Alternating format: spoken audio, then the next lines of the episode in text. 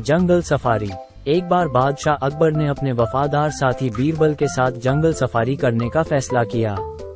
उनकी इच्छा विशाल जंगल का पता लगाने और प्रकृति की सुंदरता को प्रत्यक्ष रूप से देखने की थी। उन्हें क्या पता था कि उनका रोमांच एक अप्रत्याशित मोड़ ले लेगा। अनुभवी शिकारियों और स्थानीय गाइडों के एक समूह के साथ बादशाह और बीरबल ने जंगल में प्रवेश किया। वे ऊँचे ऊँचे वृक्षों, पक्षियों की मधुर चहचहाट और पत्तों की कोमल सरसराहट पर अचंभित थे। ये वास्तव में एक अनोखा अनुभव था। जैसे जैसे वे घने जंगल में और आगे बढ़ते गए, वे एक रहस्यमयी रास्ते पर भटक गए। गाइड ने उन्हें सावधान किया, आगे न बढ़ने सलाह दी। हालाँकि, जिज्ञासा से भरे अकबर ने अपनी यात्रा जारी रखने पर ज़ोर दिया। पगडंडी उन्हें एक समाशोधन तक ले गई, जहाँ उन्होंने एक क्रिस्टल क्लियर पूल में एक आश्चर्यजनक झरना देखा। यह नज़ारा मंत्र मुग्ध कर देने वाला था, और बादशाह और बीरबल ने अपने आसपास की सुंदरता का स्वाद चखने का फैसला किया। लेकिन जैसे ही वे आराम करने वाले थे, झरने के पीछे से एक अजीबोगरीब आकृति उभरी। ये लंबी दाढ़ी और टिमटिमाती आँखों वाला एक बूढ़ा व्यक्ति था। उन्होंने खुद को ऋषि वासुकी के रूप में पेश किया, एक ऋषि जिन्होंने सदियों से इस झरने को अपना निवास स्थान बनाया था।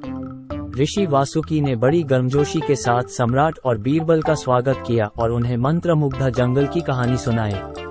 उन्होंने समझाया कि जंगल के जानवरों के पास एक प्राचीन मंत्र द्वारा उन्हें दिया गया एक अनूठा उपहार है। वे हर दिन कुछ घंटों के लिए इंसानों की तरह बात कर सकते थे और तर्क कर सकते थे। अकबर और बीरबल इस बात को सुनकर चकित हुए और उन्होंने ऋषि से इस असाधारण घटना को देखने की अनुमति देने का अनुरोध किया। ऋषि, उनकी जिज्ञासा से प्रभावित होकर, उनकी इच्छा को पूरा करने के लिए तैयार हो गए, लेकिन उन्हें प्रकृति के संतुलन में हस्तक्षेप न करने के प्रति उन्हें आगाह किया। अगली सुबह, अकबर और बीरबल ने खुद को जंगल के बीचों बीच जानवरों के एक विविध समूह से घिरा हुआ पाया।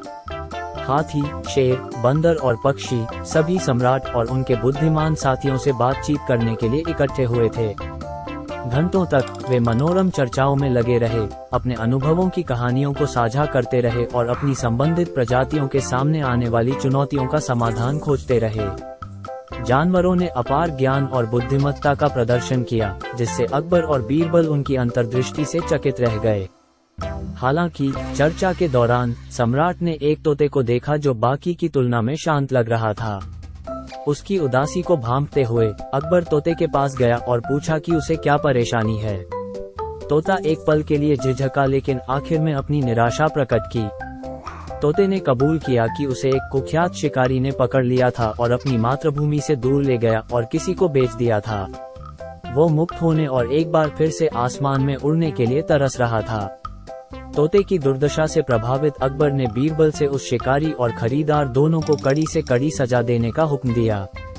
अपने काफिले की मदद से, बादशाह ने शिकारी को ट्रैक करने के लिए एक मिशन शुरू किया।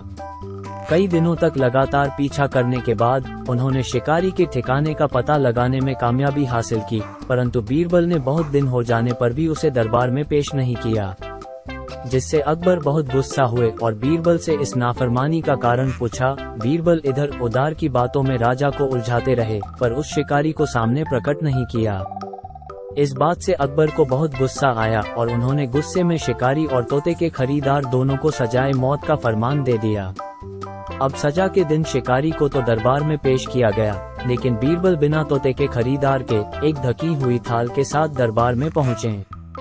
राजा ने बीरबल से तोते के खरीदार के बारे में पूछा, पर फिर भी बीरबल टालमटोली करते रहे। आखिरकार बहुत पूछने के बाद बीरबल मान गए और उन्होंने थाल में से एक दर्पण निकला और अकबर के तरफ़ दर्पण करके कहा, जहाँ अपना ये रहा तोते का खरीदार।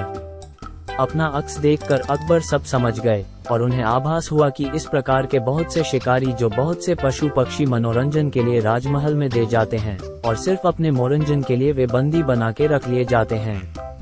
अकबर ने पश्चाताप में सभी पशु पक्षियों को रिहा करने का हुक्म दिया और समझ गए कि इतना बड़ा नाटक बीरबल द्वारा रचित था ताकि वे समझ सके कि किसी भी प्राणी को बेवजह कैद करना गुनाह है और आगे से ऐसा न करने की कसम खाए।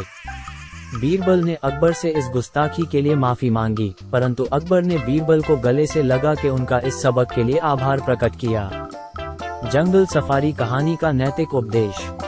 किसी भी पशु पक्षी को अपने मनोरंजन के लिए पिंजरे में रखना उसकी आज़ादी छीनना है, और गलत है।